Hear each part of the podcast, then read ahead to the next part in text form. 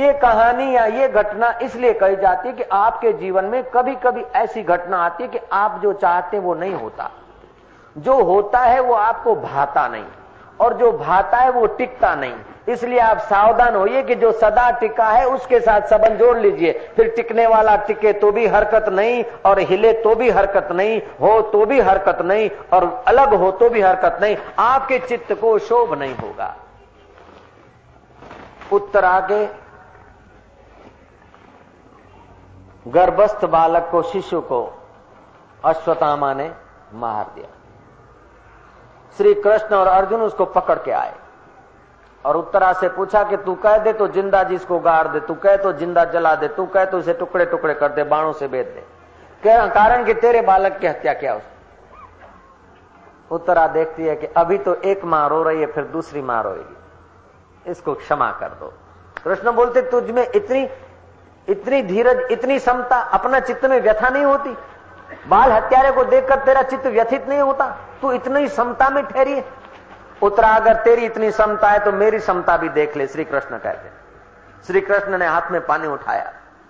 संधि दूत होकर गया तब से। युद्ध में अस्त्र शस्त्र न उठाने का वचन देने पर भी मेरा प्यारा अर्जुन जब रक्त से भर गया था तो भक्त वत्सल्यता के कारण मैंने अपने वचन को भी मोड़कर उसकी रक्षा किया तब। कौरवों को टोटे चबाए और पांडवों को विजय बनाया तब। पूरे युद्ध के क्रियाकलाप में सब आगेवानी करते समय, उस समय भी और अभी भी, मेरे चित्त में पांडवों के लिए राग न रहा हो तो क्या बात है? मेरे चित्त में कौरवों के लिए द्वेष न रहा हो तो। पांडवों और कौरवों के व्यवहार में मेरे चित्त को व्यथा न हुई हो तो।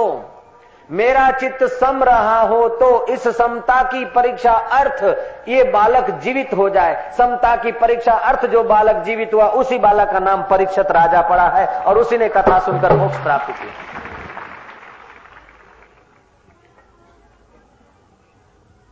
जीवन में समता बहुत काम करती है। राजा बृहदरथ पचास वर्ष की उम्र के हुए। देखा कि संतान नहीं। हताश, निराश हो गए।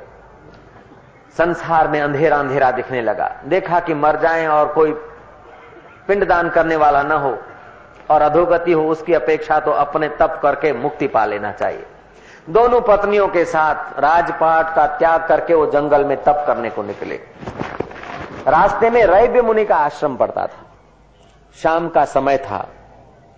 आम्र वृक्ष के नीचे चबूतरे पे रैव्य मुनि बैठे थे। रैव्य मुनि का दर्शन करके आगे तब करने को निकलेंगे। दो पत्नियों सहित राजा बृहदरथ रैव्य मुनि के चरणों में बैठा। महाराज, आशीर्वाद दीजिए, मैं तप करने को जा रहा हूँ। मुझ अभागे ने राज्य तो किया, लेकिन कुछ पाया नहीं।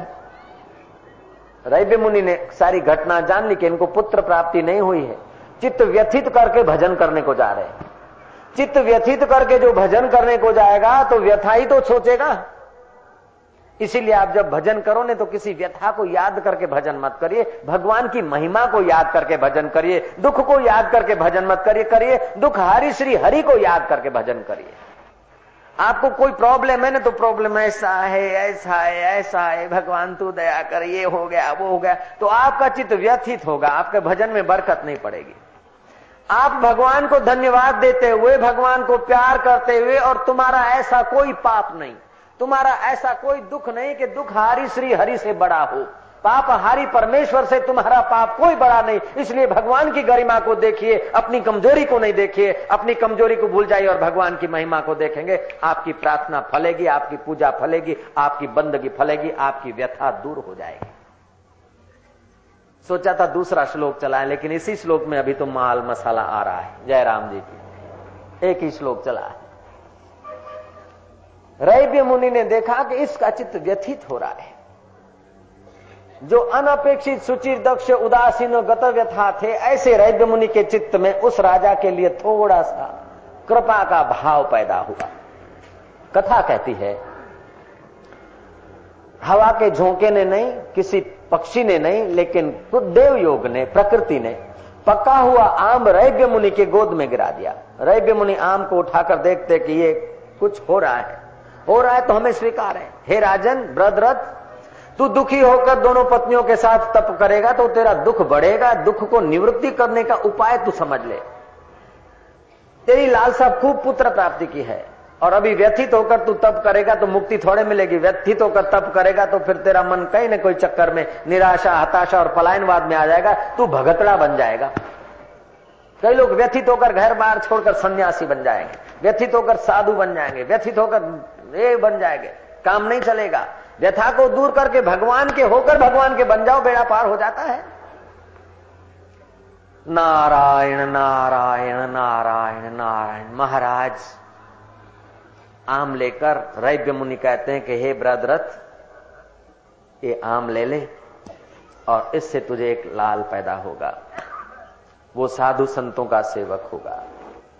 अतिथि का सत्कार करके अपना पुण्य बढ़ाएगा। बलवानों में श्रेष्ठ होगा और राजनीति में कुशल होगा। इस लोक में राज्य करेगा, लेकिन परलोक का भी कुछ न कुछ करता रहेगा। यशस्वी भी होगा, तेजस्वी भी होगा। इससे कोई शत्रुता करेंगे तो वो सक्सेस नहीं जाएँगे, ऐसा तेजस्वी होगा। इस प्रकार के आठ वरदान दिए, आम देते देते रैब्य मुनि ने। राजा व्रत रथ वो आम लेकर आए घर और पत्नी को दिया कि खा लो ना। दोनों पत्नी को दे दिया, ले लो। दोनों पत्नी ने आम को काट के आधा आधा खा लिया। समय जाते, दिन बीतते, पता नहीं चला। लेकिन जब प्रसूति का मौका आया, तब राजा इंतज़ार कर रहा है कि कौन तेजस्वी लाल को जन्म मिलता है। कथा कहती कि दोनों के कुख से आधा आधा भाग शरीर का, एक कान, एक नाक, एक पैर, एक फेफसा, एक किडनी, एक एक हिस्सा, लोथे जन्मी। जाकर दासी ने सुनाया कि राजन, जिस लाल की तुम प्रतीक्षा करते थे, वो उस लाल को दोनों गर्भों में बांट दिया, क्योंकि ऋषि ने तो एक आम दिया था और तुमने दोनों रानियों को दे दिया। राजा ने अपना ताज उतारा। शोकागार में गए और अपना सिर कूटने लगे कि अभागे का भाग भी अभागा कमज़ोर का भाग भी कमज़ोर। हाय रे, हाय, मैंने ये क्या कर दिया? विलाप करने लगे। वज़ीर को बुलाकर संकेत कर दिया कि ये जो दो लोथों का जन्म हुआ है, उसकी अगर मृतकों की यात्रा या निकालेंगे या कोई विधि से उनका दफनाना करेंगे तो लोग जानेंगे राजा कितना बेवकूफ़ गधा है। अब मेरी लाज रखने के लिए तुम अंतरपुर से बाहर जहाँ कचरा फेंकते हैं, संध्या के समय इन लोथों को फेंकवा देना। जंगली जानवर खा जाएँगे, बस, बात समेट लेना। लोथे फेंकी गई और बुभुक्षा से एकदम पीड़ित जरा नाम की राक्षसी ने आकर उन मृतक बालकों के अंग को, दो हिस्से, एक बालक के दो हिस्सों को, देखा कि दोनों एक ही बालक के दो हिस्से। लेके भागने को थी तो दोनों को जोड़ दिया और दोनों को जोड़ दिया तो ऋषि का जो संकल्प था अनपेक्ष सुचिर दक्ष, उदासीन गत व्यथा व्यथा से रहित जिसका चित्त था, उसके चित्त से जो संकल्प निकाला था, उस संकल्प के प्रभाव से वो दो टुकड़े जो थे, वो संध गए और बच्चा रोने लगा। बच्चे का आक्रांत सुनकर वो क्रूर जरा नाम की राक्षसी की भूख भी दब गई और बच्चे का सौम्य स्वभाव देखकर रानी उस राक्षसी का मन बदला और उसने अपनी कला से, अपनी विद्या से देखा कि बच्चा तो राजा का है। जैसे सुरपंखा ने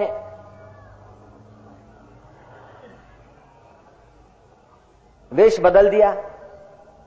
असुरों के पास भी ये शक्तियाँ होती थी रूप बदलने की।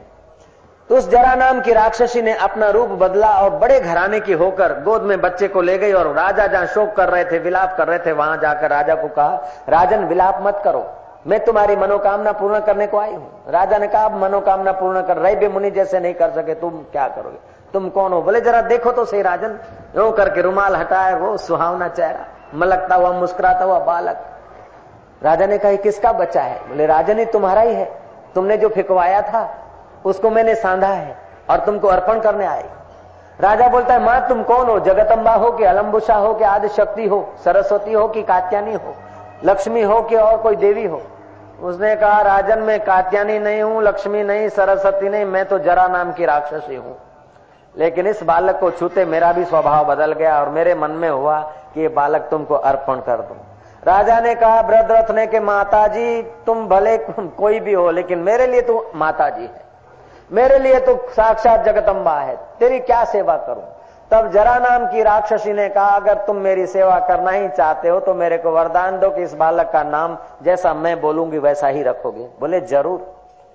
राजन, इसके दो टुकड़े थे, मैंने इसको सांधा है। मेरा नाम जरा है और ये संधा हुआ लड़का है। इसलिए इसका नाम आप जरासंध रखेंगे तो मैं राज़ी रहूँगी। भागवत में कथा आती है जरासंध की जो दक्ष है और परमात्मा पद में स्थिर है, उसके वचन का कितना प्रभाव है, जरा नाम की राक्षसी का स्वभाव बदल गया। और वही जरासंध आगे चल के कितना पराक्रमी होता है। हर इंसान के अंदर वो परमात्मा की शक्ति है। लेकिन हमारी जो है अपेक्षा, वो शक्ति को बिखेर देती है। जैसे आँखों से बिन ज़रूरी हम देखते तो शक्ति क्षीण होती है। कानों से बिन ज़रूरी सुनते हैं तो हमारा मन चंचल होता है। ऐसे मन से बिन ज़रूरी संकल्प विकल्प करते हमारी शक्ति क्षीण होती है। इसलिए आप थोड़ा ध्यान का अभ्यास करें। आप थोड़ा चिंतन करें। हल्के चिंतन को मिटाने के लिए दिव्य चिंतन की ज़रूरत पड़ती है। आपको अपनी गलती का पता चल जाए, इतना पर्याप्त नहीं है। गलती का पता चल जाए और गलती निकालने का सामर्थ्य आ जाए। और फिर परम समर्थ का साक्षात्कार हो जाए। ये तीन बातों की ज़रूरत है। अकेला आपको अपनी गलती का पता चलेगा तो आप अपने को कोसते रहेंगे। या तो गलती पे चादर डालने के लिए और गलती करते रहेंगे। गलतियों का पता चलना पर्याप्त नहीं है। गलतियों को कुचलने का आप में साहस होना चाहिए। और आपको ये पता होना चाहिए कि दुख पैर के दुख जो है, वो पैरों के तले कुचलने के लिए है। दुख पैरों से कुचलने के लिए है। और प्रेम हृदय में भरने के लिए है और ज्ञान परमात्मा को पाने के लिए है। ये तीन बातें ज़रूरी है। दुख को पैरों तले कुचलने की चीज़ है। दुख को सिर पर टेंशन बढ़ाने के लिए नहीं है। दुख को सिर पर बंडल उठाकर घूमने की ज़रूरत नहीं है। दुख तो पुरुषार्थ के पैरों से कुचलने की चीज़ है। परिस्थितियों के दुख को पैरों तले कुचलने का है। और हृदय प्रेम से भरना है। हृदय को दुख से मत भरिए। दुख को अगर हृदय में भरेंगे तो आपका हृदय व्यथित हो जाएगा। जिसने दुख को हृदय में नहीं भरा, वे दुख चाहते हैं। कुंता जी से श्री कृष्ण पूछते हैं कि, बुआ जी, मैं जा रहा हूँ, क्या चाहिए? कुंता बोलते कि, अगर आप देना ही चाहते तो दुख दे जाइए। कृष्ण बोलते, इतना सारा दुख झेला, अब भी फिर और दुख मांगती हूँ बोले, जब दुख होता है तो दुख तो हमारे लिए शहनाइयों की खबर देता है। दुख आया नहीं कि दुख हारी की मुलाकात हुई नहीं।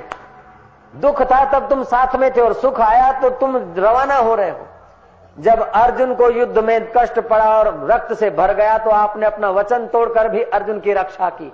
और द्रौपदी का जब चीर हरण हो रहा था तो आप फट से आ गए थे। तो दुख तो भगवान के आने की खबरें हैं। दुख को दिल में भरकर परेशान होने की ज़रूरत नहीं। जब दुख आए तो आप धन्यवाद दो कि शहनाइयाँ बज रही है। प्रभु के आने के गीत सुनाई पड़ रहे हैं। मैं दुखी क्यों हूँ चिंतित क्यों हूँ जरा सा दुख आया नहीं और सुकड़ गए। हाय रे हाय, मैं तो अभागा हूँ रे। भगवान का नाम री माला है, ठाकुर जी रो टीलो करो ने मुँह दुखी हो रे। तुमने दर्शन शास्त्र का अनादर किया। तुमने धर्म के रहस्य को समझने की परवाह नहीं की, इसलिए तुम दुखी होते हो। भगत जगत को ठगत है, भगत को ठगे न कोई। एक बार जो भगत ठगे तो अखंड यज्ञ फल हो सियावर रामचंद्र। योग कर्म सुकौशलम। महाभारत का युद्ध पूरा हुआ। श्री कृष्ण कहते हैं, युधिष्ठर को के युधिष्ठर महाराज, अब विलंब मत करो, राज तिलक की तैयारियाँ करके आप राज्य वैभव का व्यवस्था करो, राज्य वैभव युधिष्ठर कहते कि इतनी नर हत्याएँ हुई है, पाप से खरड़ा हुआ राज्य में नहीं करूँगा, अभी पहले तप करूँगा, निर्मल हो जाऊँगा, फिर आके राज्य करूँगा। ये तुम चिंतन मत करो और फिर तुम्हारे से राज्य होगा नहीं। अब कलयुग का प्रवेश हो रहा है। तुम्हारे जैसे पवित्र आदमी राज्य बाद में नहीं कर सकेंगे। बोले, भगवान, मेरी दिल नहीं करती राज्य करने को। श्री कृष्ण ने कहा, देखो, बाद में तुम नहीं कर सकोगे। अभी कलयुग का प्रवेश होने वाला है। फिर तुम्हारे जैसे लोग व्यवहार में और अच्छे अच्छे आदमी राजकारण से खिंच सकते हैं। हम लोग धक्का लगा के उनको बोलते हैं, अच्छे आदमी दूर नहीं रहो, मैदान पकड़े रखो। जय जय। तो ऐसे लोग होंगे कि तुम्हारी रुचि नहीं होगी राजकाज में जाने की, ऐसे लोग आएँगे। लेकिन युधिष्ठर को संतोष नहीं हो रहा था। आखिर श्री कृष्ण ने कहा कि, पाँचों भाइयों, आज अरण्य विचरण करो। दिन भर आप अलग अलग दिशाओं में घूमो और शाम को एकत्रित हो जाओ और आपने जो आश्चर्य आपको दिखेगा और उसका आप फल श्रुति मेरे से सुन ले पाँचों भाई गए भिन्न भिन्न दिशाओं में। महाराज,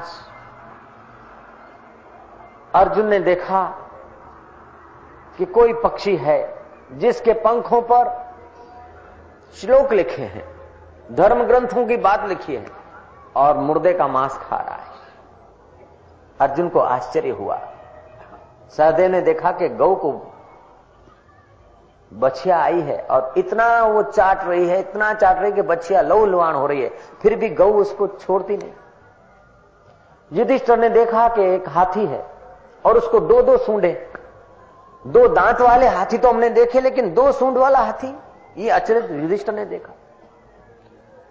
नकुल ने देखा कि पाँच सात कुएँ हैं और इर्द गिर्द के कुओं में पानी है, बीच का कुआ खाली खम। और सहदेव ने देखा कि एक पहाड़ से चट्टान लुढ़कती हुई आ रही बड़े बड़े थड़ों को छूटती है और वृक्ष गिर जाते हैं, चट्टानों से टकराती और चट्टाने चूर हो जाती है। वो लुढ़कती हुई, तेज़ी से लुढ़कती हुई चट्टान एक पौधे को छूते ही रुक गई। ये बड़ा आश्चर्य। पाँचों भाइयों ने अपना आश्चर्य श्री कृष्ण के आगे व्यक्त किया। श्री कृष्ण ने कहा कि तुमने जो हाथी की दो सूंड देखी, वो ये कलयुग के लक्षण है। कलयुग के अमलदार लोग ऐसे होंगे, प्राय पगार भी लेंगे और घूस भी लेंगे। कलयुग के राजकर्ता इधर से भी लेंगे, उधर से भी लेंगे। ऐसे दो मुँह वाले लोग आएँगे, ऐसा कलयुग आएगा। श्री कृष्ण ने कहा, ये मैंने सुनी है कथा। दूसरा प्रयोग बताया कि पाँच सात कुओं के बीच एक कुआ खाली खम। कलयुग के ऐसे धनाजे होंगे कि शादी में लाखों रुपया खर्च कर देंगे, दिखावे में लाखों रुपया बर्बाद कर देंगे, फटाकड़ों में लाखों रुपया बर्बाद कर देंगे। जलसों में हज़ारों रुपया बर्बाद कर देंगे, लेकिन पड़ोसी कोई बेचारा भूखा है, उसके पेट का खड्डा खा लिए तो वो ध्यान नहीं रखेंगे। ऐसे कल के धनाढ़ मूर्ख लोग होंगे। तीसरी बात यह है कि ऐसे मोही लोग होंगे जैसे गाय बछड़े को चाटती जाती है। ऐसे ही मोह माया से बच्चों को इतना प्यार करेंगे कि उनकी शक्ति विकसित नहीं होगी, उनकी जीवन ऊर्जा लो लुआण हो जाएगी, वो अपने पैर पे खड़े ही नहीं हो सकेंगे। थोड़े थोड़े दुख में दुखी और थोड़े थोड़े सुख में सुखी ऐसे कमज़ोर मानस के बच्चों को पैदा करेंगे। इतना बच्चों को हाल इतना स्नेह करेंगे कि बच्चे उनके पैर भर भी नहीं हो पाएँगे। सहन शक्ति नहीं हम लोगों के बच्चों में। और महाराज अर्जुन ने देखा था आश्चर्य। कल युग में ऐसे लोग होंगे, मत मतांतर का झंडा लेकर चलेंगे। दोहे श्लोक आदि तो खूब होंगे। कुरान, बाइबल आदि की व्याख्या तो खूब कर देंगे। लेकिन कौन मर रहा है और उसकी संपत्ति हमारे पास आ जाए और किसके घर का श्राद्ध है, वही खोपड़ी में ज़्यादा घूमेगा। उसको आत्मज्ञान कैसे हो? ये बात वाले कोई विरला होंगे, कोई ऐसे पवित्र संत होंगे। पांचवा आश्चर्य यह था कि पहाड़ से चट्टान गिरी, बड़ी चट्टान से टकराई, वो चूर हो गई, पेड़ों के फर से टकराई, लेकिन उसको थाम नहीं पाए। एक छोटा सा पौधा को छूते ही वो चट्टान रुक गई। ऐसे ही कल युग के आदमी का दिल गिरता जाएगा।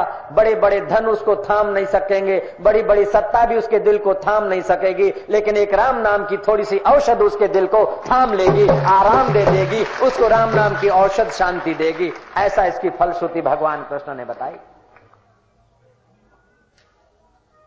आप दक्ष हो जाइए। आपके दिल को धन की चट्टाने नहीं थामेगी। आपके दिल को परिचय के पेड़ नहीं थाम सकेंगे।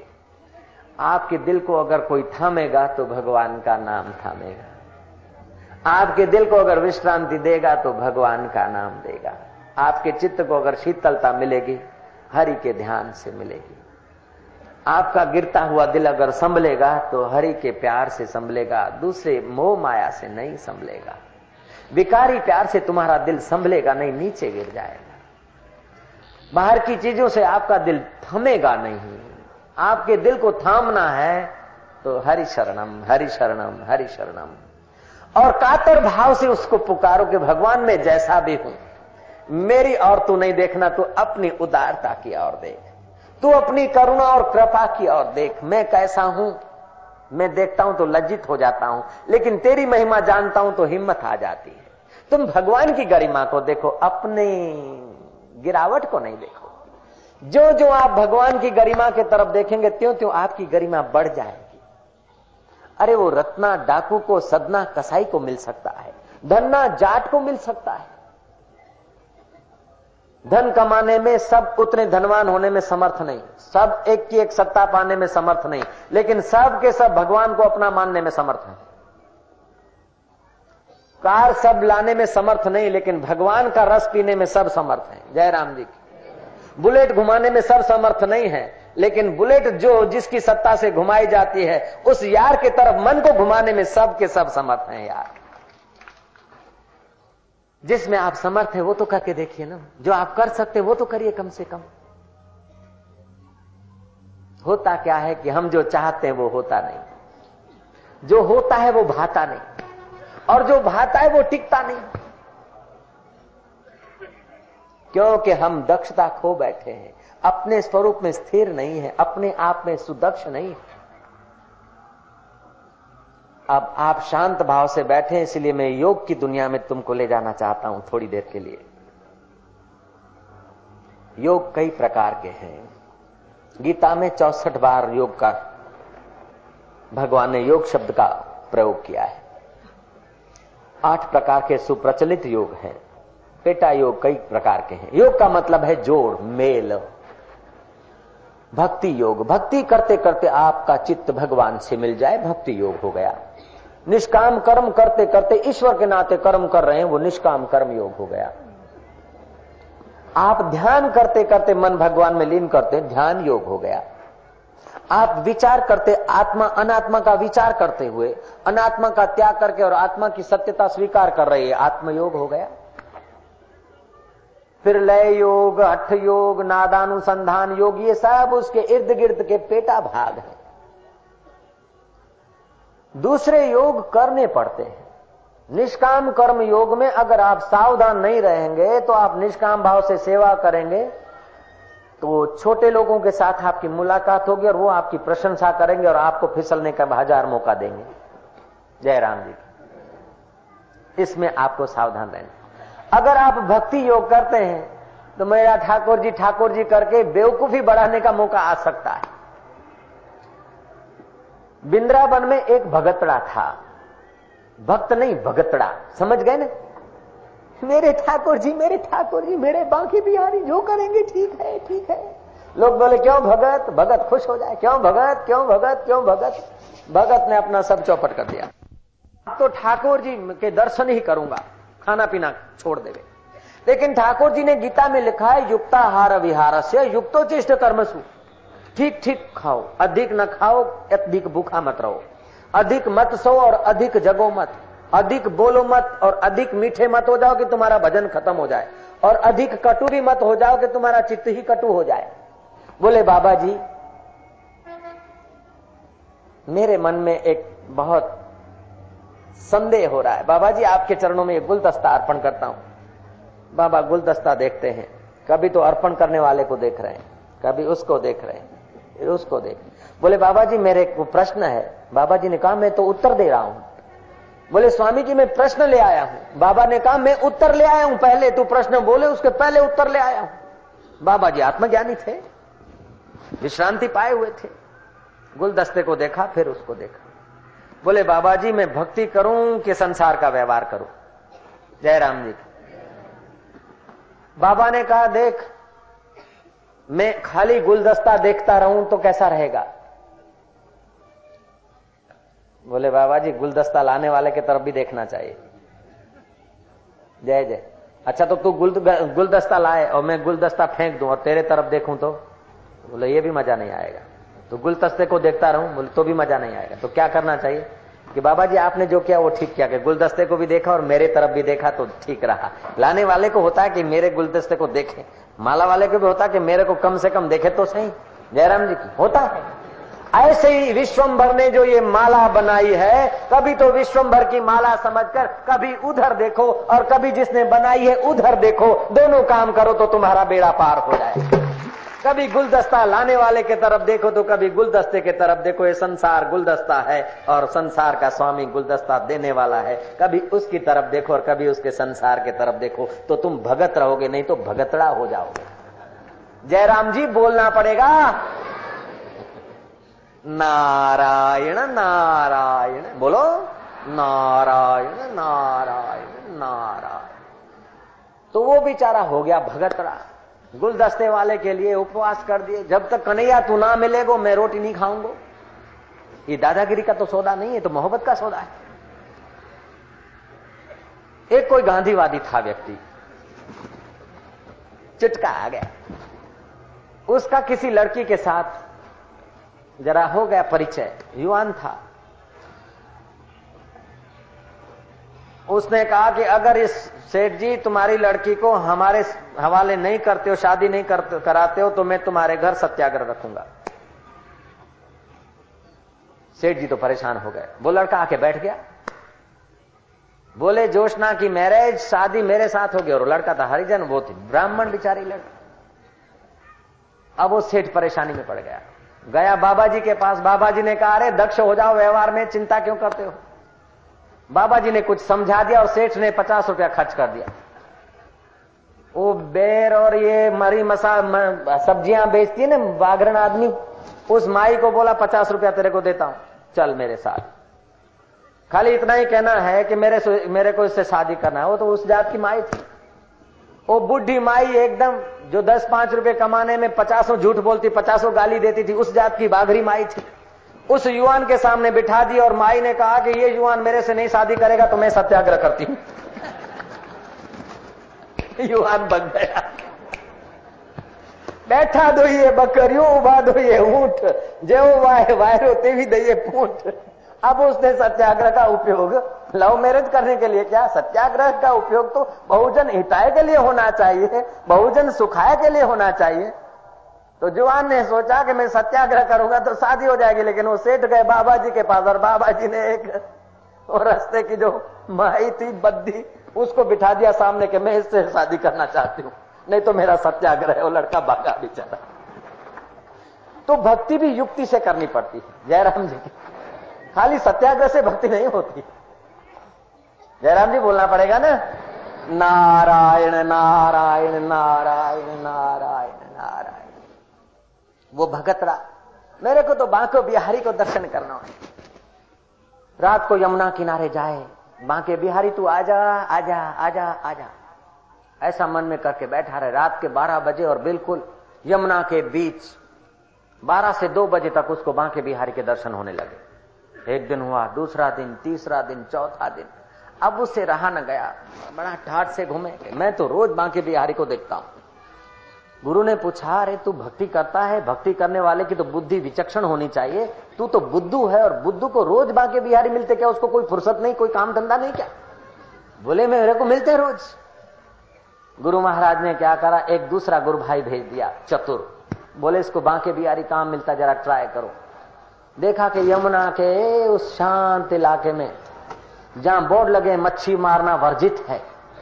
वहाँ पर मछुआ ठीक रात को 12 बजे नाव ले आता और बीच यमुना के काम करता है। और ये दिन भर भूखा रहता और बांके बिहारी बांके बिहारी करता है। दिमाग में खुश्की चढ़ जाती है और रात को मछुआ में वो बांके बिहारी की भ्रांति कर लेता है। इसको वही बांके बिहारी दिख रहे भक्ति मार्ग में अगर दिमाग में खुश्की चढ़ गई तो कल्पना के दीदार होते हैं और कल्पना के दीदार को आदमी भगवान के दीदार मान लेता है। इसलिए सावधान रहना पड़ता है। भक्ति मार्ग वाले को भी दर्शन शास्त्र की अथवा गुरुओं के मार्गदर्शन की नितांत ज़रूरत होती दूसरा एक ऐसा भगत था कि ठाकुर जी मेरे को खिलाए। सुबह सुबह यमुना को जाए और महाराज देखे तो कोई हलवा पड़ा है खा लिया। गुरु जी हमारे लिए तो ठाकुर जी हलवा छोड़ के जाते। गुरु जी ने कहा, हलवा ठाकुर जी, तुम्हारे लिए? भेजा आदमी को। तो देखा एक सेठ को कोई फोड़ा हुआ था और वैदराज ने कुछ हलवा बना के बांधने को देता था। सुबह को सेठ नहाने को आते थे तो वो चबूतरे पे रख देते थे।